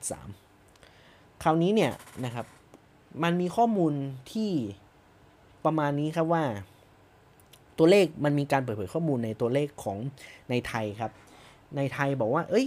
ตกลงแล้วเนี่ยเอ่อ reproductive rate หรือค่า R เนี่ย ของประเทศเรามันเท่าไหร่นะครับ ข้อมูลเมื่อวันที่ 13 เมษายน คือถ้าถ้าถ้าดูจากวัน มันเป็นมันเป็นช่วงที่เดลเอ่อแอลฟากำลังระบาดลูปสองอะฮะลูปลูปสามเมษายน คือช่วงที่สายพันธุ์แอลฟาเริ่มที่จะแพร่ระบาดในบ้านเรานะครับเขาบอกว่าในประเทศไทยเนี่ยนะฮะมีค่า R อยู่ประมาณ 2.27%นะครับ อันนี้เขาไปตรวจสอบข้อมูลจาก Real World Data นะประมาณ 1-2%ซึ่งถือว่า 1 คนสามารถแพร่ได้อีกประมาณ 2 คนกว่าๆนะครับ ประมาณนี้แต่ว่าในในมันมีการข้อมูลเปรียบเทียบกันครับในในส่วนของเป็นข้อมูลเชิงที่เขาเก็บข้อมูลมาในทางทางสถิติ เขาบอกว่าค่า R ใน ในกลุ่มคนในสายพันธุ์ต่างๆ ครับอีโบลาอีโบลาเนี่ยอีโบลามันเป็นสายพันธุ์ที่เอาคือทุกเคยผมไม่รู้อะไม่รู้ว่าใครเคยได้ยินว่าอีโบลาไหม แต่ว่าอีโบลาคือคือคือคือคือแพร่ได้แค่คือแพร่ได้ได้ช้ากว่า ติดคนหนึ่งแพร่ได้สองนะครับ R เท่ากับสองแต่ข้อเสียแต่ข้อหนักๆของอีโบลาคือ ติดแล้วโอกาสเสียชีวิตสูงกว่าโควิด -19 นะครับ ในขณะที่อู่ฮั่นนะครับอู่ฮั่นที่เขาบอกว่าเป็น original SARS เนี่ยนะฮะอู่ฮั่นเนี่ยค่า R เท่ากับ 2.4 ถึง 2.6 โดยประมาณครับ ก็คือแพร่ได้เร็วประมาณหนึ่ง แต่ถ้าเป็นสายพันธุ์แอลฟาแอลฟาเนี่ยจะเป็น 4 ถึง 5 ก็คือแพร่เร็วกว่าอู่ฮั่นนั่นเองนะครับ พอเดลเป็นเดลต้าปุ๊บเนี่ย เดลต้าแพร่เร็วเป็น5ถึง8 8 R ค่า R นะฮะก็คือติด1คนแพร่ได้8คนนะครับและจากข้อมูลล่าสุดเนี่ยออพอดีอาจารย์มโนเล่าให้ฟังว่าในส่วนของของประเทศที่จีนที่เขาเขาเจอเดลต้านะฮะทางจีนเจอเดลต้าเมื่อประมาณสักเดือนก่อน ถ้าจะไม่ผิดนะเขาอะ ก็โหเคยน่าจะน่าจะน่าจะได้เห็นข่าวกันคือ ระดมระดมตรวจเลยแบบแบบความสามารถในการตรวจคือความจีนนะฮะเขาก็เล่นใหญ่ในการแบบตั้งศูนย์ในการตรวจแบบตรวจแบบปูพรมแบบปูปูพรมแบบปูพรมจริง ๆ นะ ไม่ใช่ปูพรมแบบไก่กานะฮะ ซึ่งพอพอดีเทคข้อมูลกันแล้วเขาก็รายงานว่าเดลต้าที่เขาเจอในประเทศเขาเนี่ย ค่า R คือ 6.4 ซึ่งก็สอดคล้องกับค่าประมาณที่ เออหลาย ๆ งานวิจัยหรือหลายงานที่ที่คนเขาตรวจสอบกันนะฮะ ว่าการแพร่อัตราการแพร่ของของเดลต้าเนี่ย สูงที่สุดนะครับนี่นี่ก็เป็นเป็นลักษณะสำคัญ ซึ่งผมไม่แน่ใจว่าของบีต้าเท่าไหร่นะ ของบีต้าเนี่ย เดี๋ยวขออนุญาต search ต่อณเวลานี้เลย เพราะว่าผมคือเท่าที่เข้าใจเนี่ย คืออย่างบีต้าเนี่ยบีต้ามันจะช้ากว่านะครับ แต่ว่าในในในในข้อมูลของของอ่าในในในเนี้ยเขาไม่ได้เขาไม่ได้รายงานไว้ แต่ผมไม่แน่ใจว่าเท่าไหร่เออไม่แน่ใจนะครับ แต่ว่าก็คือ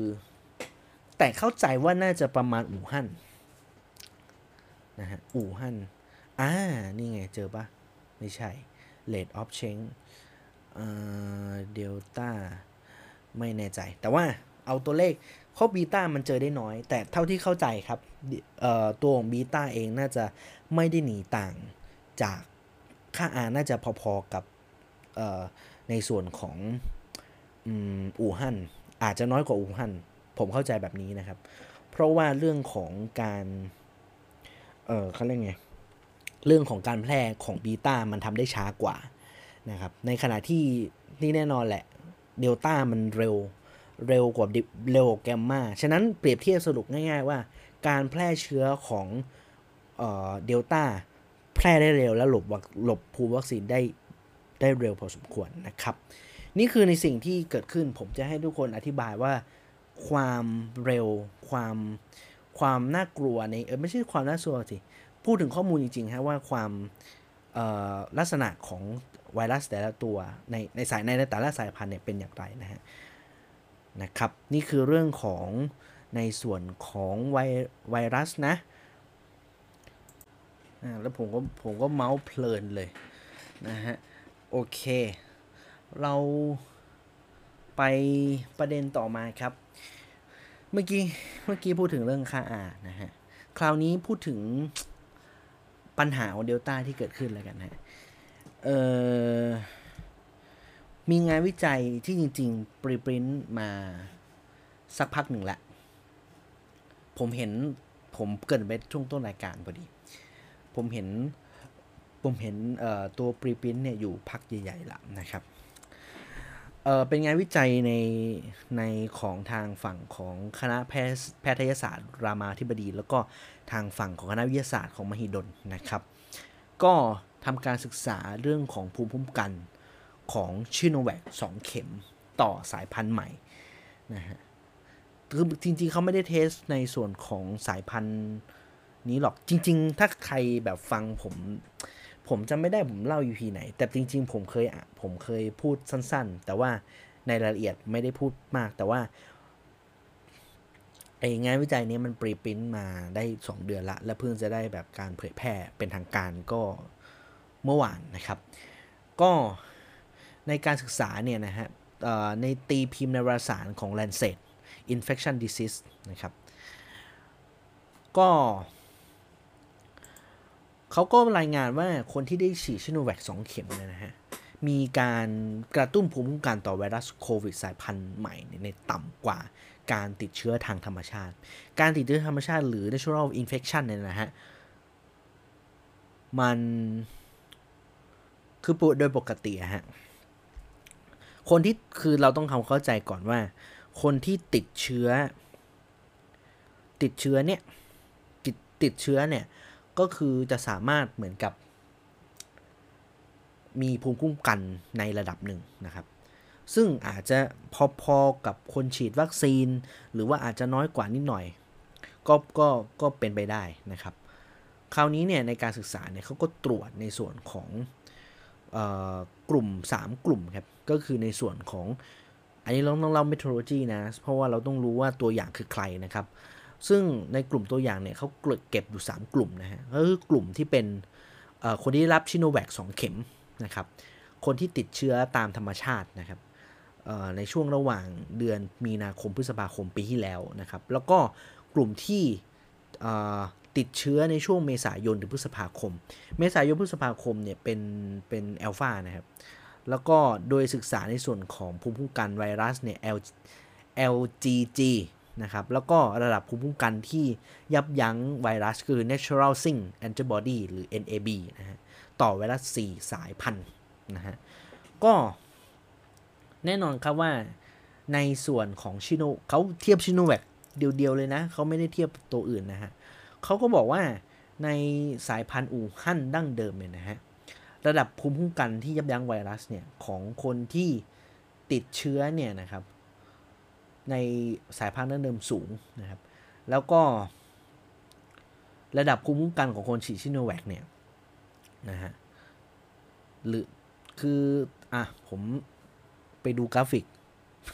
ไปดูกราฟิกไม่ได้ เอ่อ จะบอกว่า ก็คืออะสายพันธุ์ดั้งเดิมนะ ระดับภูมิคุ้มกันครับของสายพันธุ์ดั้งเดิมอู่ฮั่นนะครับติดเชื้อปี 53 ระดับภูมิคุ้มกันขึ้นเป็น 2003นะครับส่วน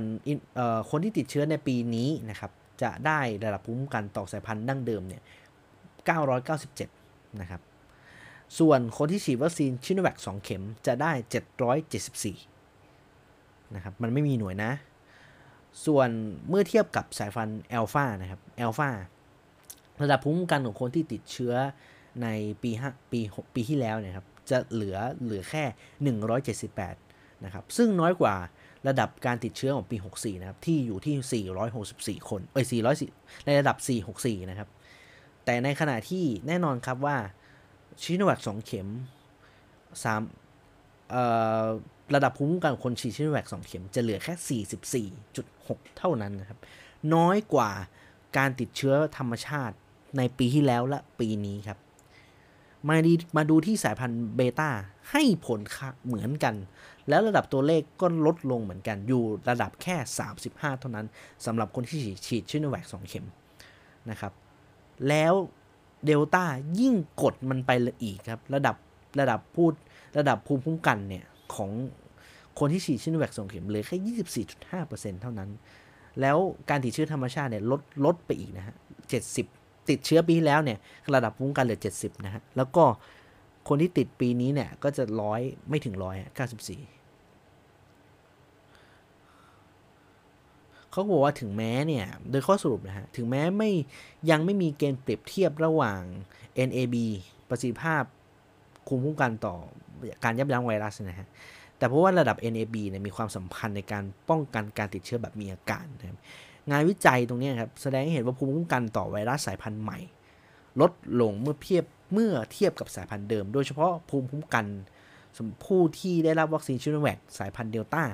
ผู้วิจัยจึงเสนอให้แน่ให้ฉีดวัคซีนเข็มกระตุ้น ผู้ที่ได้รับชิโนแวคสองเข็มแล้วครับ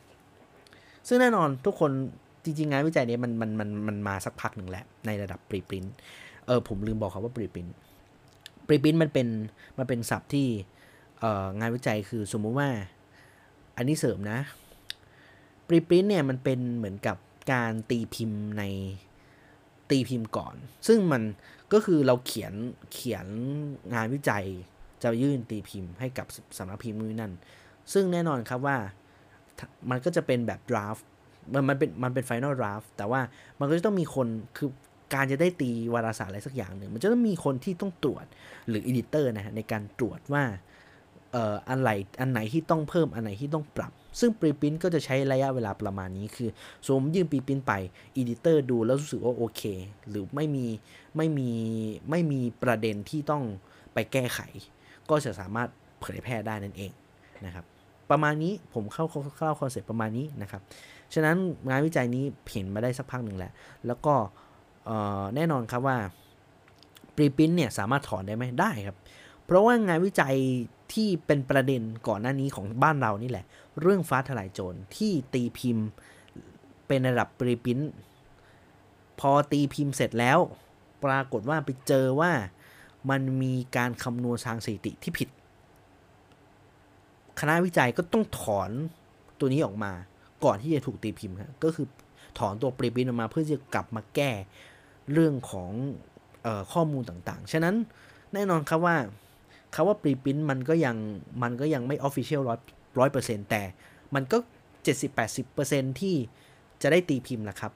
เว้นเสียว่ามันจะเกิดเรื่องราวแบบที่เกิดขึ้นในในงานวิจัยเรื่องฟ้าทะลายโจรที่มีการคำนวณทางสถิติที่ผิดนั่นเองนะครับ ฉะนั้นข้อมูลนี้มันก็เป็นการยืนยันว่า สายพันธุ์เดลต้าเนี่ยลดประสิทธิภาพวัคซีนแทบจะทุกตัว อันนี้ต้องต้องต้องต้องแฟร์นะ หลายคนบอกว่าเฮ้ยพี่จะอุพี่จะลดด้อยค่าไม่ได้ด้อยค่าชินแวคแต่เดลต้ามันด้อยค่าทุกตัวอยู่แล้วนะครับ คือต้องยอมรับก่อนนะครับว่าเอ่อเดลต้าเนี่ยลดคุณสมบัติที่น่ากลัวที่สุดเดลต้าคือสามารถลดภูมิคุ้มกันลดประสิทธิภาพของวัคซีนทุกตัวนะครับ ทุกตัวผมย้ำว่าทุกตัว จากเดิมเนี่ย สมมติว่าไฟเซอร์โมเดอร์นา90%มันจะถูกลดมาเหลือแค่ 60-70%รายงานล่าสุดบอก 60 กว่าเปอร์เซ็นต์นะครับไฟเซอร์ 2 เข็ม เพราะสายพันธุ์เดลต้ามันมีประสิทธิ์มันมีมันมีคุณสมบัติในการหลบภูมิวัคซีนนั่นเอง ฉะนั้นหลายประเทศที่เจอเดลต้าอยู่นั้นมันมันก็มันก็เป็นข้อมูลที่แท้จริงอะฮะว่า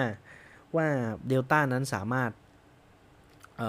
ลดประสิทธิภาพวัคซีนทุกตัวโดยตรง อยู่ที่ว่ามากหรือน้อยแล้วแต่วัคซีน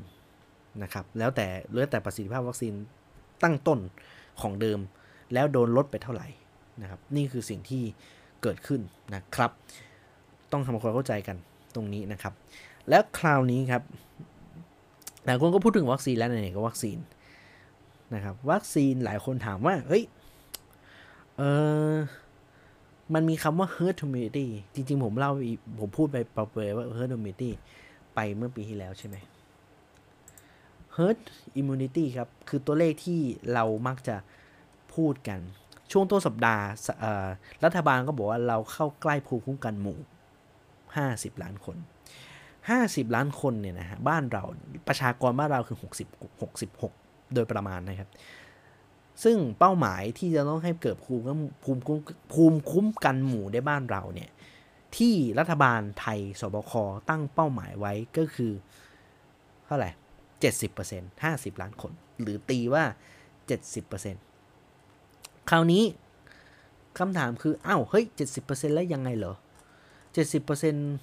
ก็คือแบบนี้ครับ ก็คือก็คือหลายมันคือการประเมินโดยที่เราไม่รู้ว่า ประสิทธิภาพวัคซีนเป็นเท่าใด 70 เนี่ยมันคือตัวเลขที่เราตั้งไว้ หลายประเทศอาจจะตั้งไว้ แต่ณนะความเป็นจริงแล้ว เริ่มมีงานวิจัยออกมาเผยแพร่อย่างต่อเนื่องนะครับ ว่าถ้าคุณอยากจะต้องฉีดวัคถ้าคุณอยากจะเกิดเฮิร์ตอยากจะทำให้เกิด herd immunity เนี่ยได้เนี่ยนะฮะคุณต้องฉีดให้ได้เกือบ 100%เออันนี้คือไฟเซอร์นะฮะ นี่งานวิจัยจากฮ่องกง HK, HKU เขาคำนวณมานะครับ เขาคำนวณมาบอกว่า ถ้าคุณนี่เขาเอาแล้วแล้วเขาเอาเลขเดลต้ามาคำนวณเลยนะเขาเอาเลข R0 ของเดลต้ามานะฮะในในเนี่ยที่ผมพูด R0 ไปช่วงก่อนหน้านี้ก็คือเขาเอาเลข R0 มาคำนวณนะครับเขาเอาเลข R0 เนี่ยนะฮะก็คือเขาเลข R0 7เขาเอาเลข 7 มาคูณ เขาใช้เลข 7 นะ R0 7 ซึ่งพอมาใช้สูตรปุ๊บปั๊บปุ๊บปั๊บเขาคำนวณได้ว่าวัคซีนไฟเซอร์ ถ้าคุณอยากจะต้องฉีดวัคซีนไฟเซอร์ แล้วจะเกิด herd immunity คุณต้องฉีด 97.4%ครับ เกือบร้อยเปอร์เซ็นต์นะ นี่ไฟเซอร์นะ เราไม่พูดถึงวัคซีนตัวอื่นนะ และคำถามคือเอาแล้วถ้าเราฉีด CoronaVac อะต้องกี่เปอร์เซ็นต์ เกินร้อยฮะหนึ่งร้อยสี่สิบสองจุดเก้าคน สิบจุดเก้าเปอร์เซ็นต์นั่นหมายความว่าต้องฉีดให้มากกว่านี้ อ่า พอมันเป็นแบบนี้คนถามว่า อ้าว เฮ้ย ถ้าเกิดถ้าฉีดหนึ่งร้อยคนมันคืออะไรอะคือต้องฉีด คือมีประชากรหนึ่งร้อยต้องฉีดหนึ่งร้อยสี่สิบสองคน เฮ้ย มันแปลกๆนะ ผมมองอย่างนี้ฮะว่า การจะเกิด herd immunity ได้เนี่ยนะครับ มันจะต้องใช้ระยะเวลาที่ค่อนข้างนาน นานกว่านี้ครับ ผมเชื่อว่าหลายคนบอกว่าปี 64นะ herd immunity ฝันครับ ฝันล้วนๆครับ เราจะอยู่กับมันอีกปีหนึ่งแน่ๆ ฝันล้วนๆเลย เพราะว่าอะไรครับ เพราะว่า เออเริ่มมีการพูดถึงในช่วงหลังครับว่า ฉีดวัคซีนไปแล้วภูมิตก คือมันไม่ใช่ได้เกิดกับวัคซีนชิโนแวคอย่างเดียวนะ มันเกิดกับทุกวัคซีนครับ ทุกวัคซีนที่ฉีดสมมติว่าคุณฉีดครบ 2 เข็มไปเดือนนี้ คุณนับไปเลยฮะสเดือน 3 เดือนภูมิจะเริ่มตกตามอยู่นี่อยู่แล้ว ซึ่งแน่นอนปัญหาที่เกิดขึ้นคือพอระยะเวลามันผ่าน ซึ่งแต่ละคนเนี่ยภูมิระดับการตกเนี่ยไม่เท่ากันอีกนะฮะพอภูมิตกแล้วเนี่ยแน่นอนครับ พอมันภูมิกันมันต่ำโอกาสที่จะติด เชื้อไปอีกรอบก็มีนะครับ ก็มีซึ่งแน่นอนว่าตรงเนี้ย herd immunity ก็ไม่เกิดแน่ เพราะว่าในวันที่คุณฉีดวัคซีนให้กับคนคนสมมติว่าฉีดวัคซีนให้บุคลากรทางการแพทย์ไปตั้งแต่แบบมีนาคมพอถึงช่วงเวลาสักเดือนนี้ภูมิเขาหรือไม่เหลือแล้วเขาก็ต้องได้รับวัคซีนเพิ่มเข้าไป แล้วก็คนที่ยังไม่ได้ฉีดอีกอะคนที่ฉีดหนึ่งเข็มสองเข็ม คือมันก็จะไล่ไปเรื่อยๆครับ สมมติว่าผมฉีดเดือนมิถุนายน ผ่านเวลาสักหกเดือน ภูมิก็ตกละ ภูมิผมตกละ ผมก็ต้อง booster มันก็จะไล่ไปเรื่อยๆครับ คนที่ฉีดหลังนี้ก็จะต้องภูมิก็จะค่อยๆ ลดลงตามระยะเวลาที่ผ่านไป ซึ่งแน่นอนว่า การจะเกิดโฮมีได้ มันไม่ได้ฉีดแค่สองเข็มแล้วจบ มันจะต้องฉีดไปเรื่อยๆ ครับหกหกเดือน หกเดือนฉีดรอบหนึ่งสองเดือนฉีดอีกรอบหนึ่งคือแน่นอนว่าทุกเราลืมเรื่องวัคซีนครบสองเข็มแล้วจบทันทีเลยนะครับโดยโดยโดยความเห็นแบบนี้ว่า อนาคตเราต้องมีเข็มสามเข็มสามเกิดขึ้นแล้ว เข็มสี่เกิดขึ้นแล้วไอเข็มสี่นี่มันเป็นเรื่องการเมืองไม่เกี่ยว เอาเข็มสามก่อนหลายประเทศในทั่วโลกมีบูสเตอร์เข็มสามแล้วนะครับ แต่เข็มสี่ยังไม่เห็น เอาแบบเอาแบบจริงๆจังๆนะเอาแบบเป็นตามหลักการแพทย์นะ เข็มสามเริ่มเกิดในบางพื้นที่แล้วนะครับ แล้วก็เข็มสี่อาจจะมาก็ได้ เพราะว่าภูมิคุ้มกันตกก็ต้องบูสต์ถูกต้องไหมครับ คือผมจะพูดไอ้เรื่องนี้มันไม่ได้โมเมนะฮะในอิสราเอลเพิ่งเจอล่าสุดนะครับ อิสราเอล อิสราเอลเจอปัญหานี้ครับ อิสราเอลเนี่ยฉีดเร็วนะฮะ ฉีดไฟเซอร์เร็วมากเกินเกิน 60%เมื่อประมาณสักต้นปีนี้นะครับ แต่ปัญหาของอิสราเอลคือปรากฏว่าชูพอเจอเดลต้าปุ๊บอะมีคนป่วยเข้าโรงพยาบาลในอัตราส่วนที่เกิดขึ้น ส่วนหนึ่งมองส่วนหนึ่งมีการตั้งข้อสังเกตว่าที่อิสราเอลเจอคือคนสูงอายุครับ คนสูงอายุฉีดไปตั้งแต่ต้น และเขายังยังไม่ได้ละคือเอาไงพอระยะเวลามันผ่านไป ภูมิคุ้มกันมันตก พอภูมิคุ้มกันมันตกปุ๊บ เจอเดลต้าอีก เรียบร้อยนะครับ เรียบร้อย คือภูมิคุ้มกันตกโอกาสติดเชื้อเบรกเอ่อโควิดแบกเอาเบรกเบรกโรดเนี่ยนะเบรกเอาเนี่ยเพิ่มขึ้นอีก โอกาสติดซ้ำมี ฉะนั้นหลายประเทศเริ่มมีนโยบายนะครับ มีนโยบายในส่วนของการฉีดบูสเตอร์นะครับอิสราเอลหลายประเทศเริ่มทำแล้ว แล้วก็เจาะจงว่าผู้สูงอายุก็ต้องได้ฉีดแล้ว ฉีด booster เข้าไป ดังนั้นกลุ่มคนแรก ๆ ที่ฉีดก่อนเนี่ย ก็ต้องคิดแล้วนะฮะว่าจะต้องฉีด booster กันเดือนไหน ฉะนั้นใครที่จะต้องจองโมเดอร์นาในอนาคตข้างหน้า คุณมองคุณอาจจะมองว่า คุณอาจจะมองว่าเฮ้ยมันรอนานไปเปล่าอย่างเงี้ยทางที่ดีที่สุดนะฮะ อย่างน้อยคุณต้องฉีดวัคซีนมาก่อน คุณเก็บโมเดอร์นาเป็น booster น่าจะ work นะครับ work ผมว่า work อะ ผมว่า work เลยแหละนะครับ ฉะนั้น อะ ย้อนกลับมาคำว่า herd immunity มันจะไม่เกิดง่ายๆ และมันจะไม่จบภายในปีนี้แน่นอน อย่าหวังแต่อย่าพูดแต่ไทยฮะ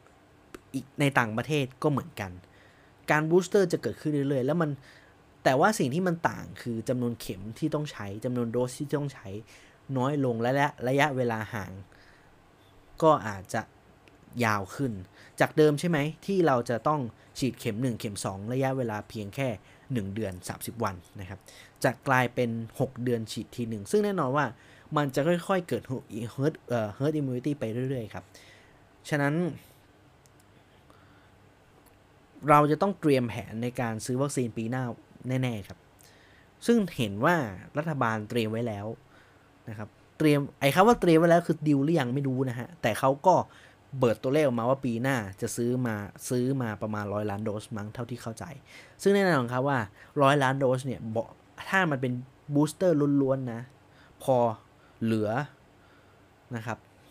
แล้วถ้ามันเป็นแล้วเอาไฟเซอร์แอสตราเซเนกาจริง ๆ แล้วเนี่ย สบายเลย ผมเชื่อว่าน่าจะน่าจะสามารถเกิด herd immunity ได้ในปี 65 แน่ ๆ ถ้าเขาตามถ้าเขาทำตามแผนนะ ถ้าเขาไม่ปลิ้นปล้อน ถ้าเขาไม่บอกว่า โอ้ยสุดท้ายไม่ได้จองนู่นนี่นั่นนะฮะ อันนี้พูดตามแผนเลย ฉะนั้นถ้าถ้ารัฐบาลหรือสบคทำแบบนี้จริง ๆ ปีหน้าเรามีข่าวดีครับ ปีหน้าผมเชื่อว่ามีข่าวดี ในเรื่องของในเรื่องของการเกิด herd immunity นะฮะ ฉะนั้น ที่บอกว่าฉีด 142.9 เนี่ย ในโคโรนาแว็กซ์เนี่ย มันคือ คือแน่นอนแหละ มันเราเทียบกันด้วยแบบนี้แหละ แต่ถามว่า อนาคตเราก็ไม่รู้ฮะ เดลต้ามันจะแปลงร่างเป็นตัวไหนอีกหรือเปล่าเนี่ย ผมก็ชักจะหวั่นใจ แต่ว่า อะช่างมันเถอะ มันเป็นเรื่องที่ต้องตามกันต่อ แล้วก็ผมเชื่อว่าณสถานการณ์แบบนี้นะครับ งานวิจัยมันไปเร็วมากนะฮะ ฉะนั้นผมก็จะเล่าไปเรื่อยๆนะครับ ทุกๆ EP ถ้ามันมีเวลานะฮะ ตอนนี้เวลาเกินมาพอสมควรละนะครับ นี่คือเรื่องราวของอ่า herd immunity นะครับ ฉะนั้น herd immunity ความหมายของผมคือต้องฉีดไปเรื่อยๆ คนไหนที่ฉีดแล้วต้องฉีดซ้ำหรือ booster กันเข้าไป คนที่ยังไม่ฉีดต้องมีฉีดฉีดเข็มแรกนะครับ ฉะนั้นความเห็นของผมคือ ใครที่รอโมเดอร์นาอย่ารอครับ ถ้าเขาเอาวัคซีนบัคเคนมาให้ถึงคุณ ไปฉีดเถอะ แล้วเก็บ ตัวนั้นเก็บตัวโมเดอร์นาไว้เป็น booster ได้ อย่างน้อยที่สุดเนี่ยผลงานวิจัยมันเริ่มออกมานะครับว่าการ booster ให้ผลที่ค่อนข้างดี พอสมควรเลยทีเดียวนะครับ นี่คือเรื่องราวของ herd immunity นะฮะเเหมือนผมผมตกประเด็นอะไรไปหรือเปล่า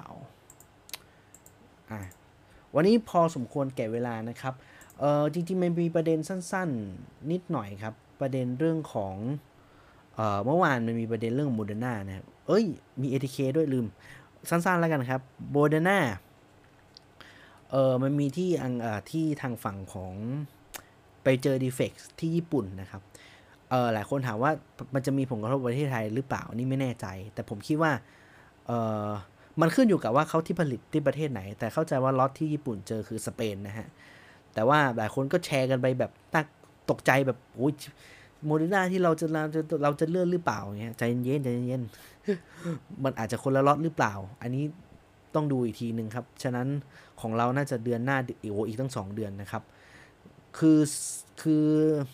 สารแปลกปลอมเนี่ยมันเกิดขึ้นได้อยู่แล้ว ผมผมพูดได้แค่นี้แล้วกัน เพราะว่า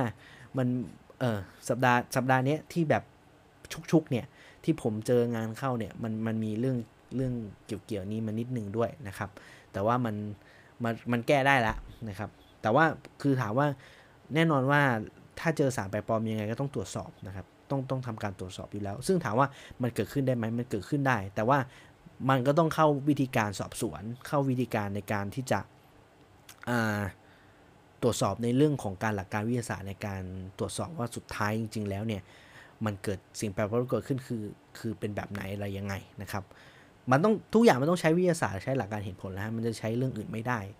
มันต้องตอบคาถามด้วยคือวิทยาศาสตร์มันต้องแก้ด้วยวิทยาศาสตร์มันจะแก้เรื่องอื่นไม่ได้นะครับส่วนเรื่อง ATK